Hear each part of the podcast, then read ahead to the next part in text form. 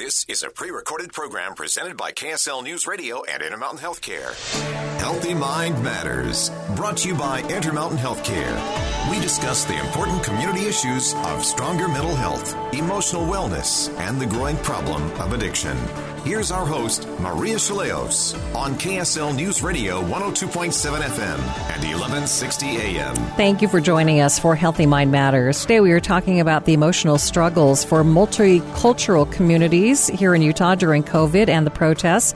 With me, Nubia Pena, the director of the Utah Division of Multicultural Affairs, Byron Russell, who is the co-chair of the Multicultural Subcommittee of Utah's COVID-19 Task Force, and Zee Min Xiong, the director of Salt Lake County's Office for New Americans. She also co chairs that task force. Let's begin with you, Nubia, and talk about just what the struggles are, what multicultural communities are experiencing right now.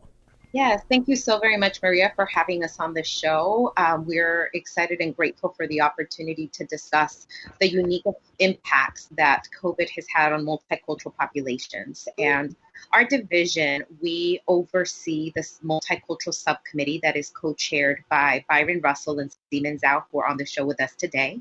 And um, this was created as an extension of the Utah COVID 19 task force because we understood that the implications of the pandemic were different. And they and communities of color were experiencing this differently. So when you look at the numbers in terms of covid-19 confirmed cases the latino population which is only 14% of the population had higher rates of contagion than even our white population which is the dominant number here. And so there's also unique barriers such as language and accessibility. So for those that are non-English speaking or limited English proficient, um, a lot of the information coming out at the very beginning of the pandemic was an English only language. And so they couldn't understand what the directives meant. They didn't know what some of the preventative um, practices were, or they also didn't know where to access healthcare. So after the pandemic began and uh, Governor Herbert declared the state of emergency on March 6th, we decided to conduct a survey. And this was in partnership with the Multicultural Commission, as well as the Martin Luther King Commission that we oversee, in order to understand and establish a baseline of need. And what we found validated what we already believed, which is that these communities were having unique barriers. That also includes lack of Wi-Fi and access to technology.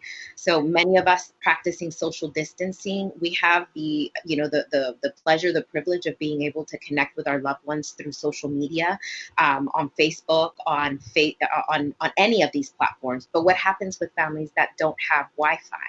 And all of these things were already pre-existing barriers that have now been compounded and magnified. And I'd really invite um, Z and Byron to talk a little bit more about that since they're chairing the the committee. Great. Well, I'm happy to jump in and just state um, and reiterate what Nubia has referenced. And I think that some people um, are becoming more and more, if not a lot of people, are becoming more and more aware of our national, um, our national concerns for Black and Latino populations being adversely affected.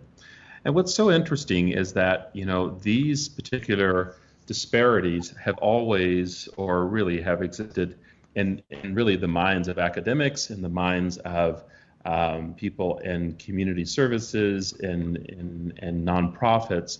But unfortunately, until this pandemic reached us, there was a very um, urgent and concerning need to make sure that these populations who are affected by the social determinants of health already, meaning, you know, zip codes that have areas of food deserts or lack of uh, financial support or transportation or, or, things of that matter really did become extraordinarily urgent um, in terms of the pandemic because everyone's health affects all of our health.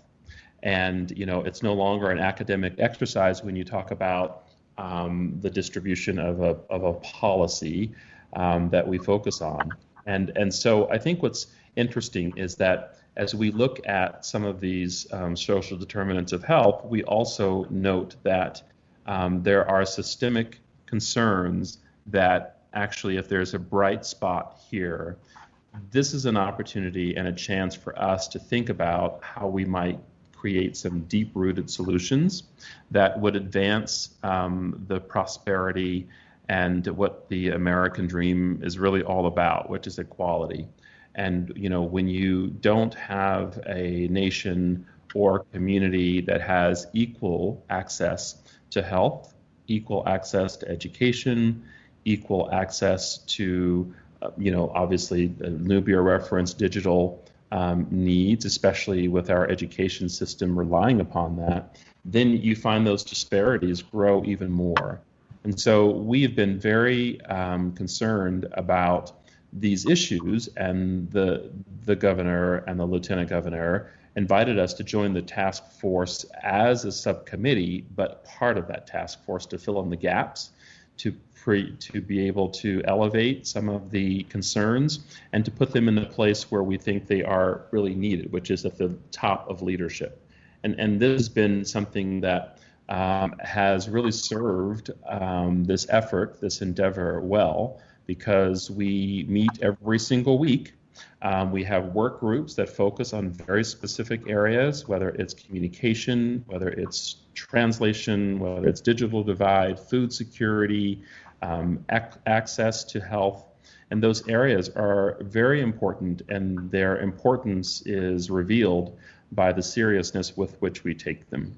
This is Zee Min Xiong, and I just want to chime in a little bit and, and link it to the discussion that we're having today in terms of mental health. Um, I think that one of one of the things that we have seen with the multicultural communities is that our experience is, is sometimes very different than, than your mainstream community. If you think about the journey of um, the refugee um, journey coming from a, a war-torn country now in, in, in Utah, or an, an, immigrant journey who might have, you know, had to cross the desert to get here. I think those experiences magnifies during a pandemic.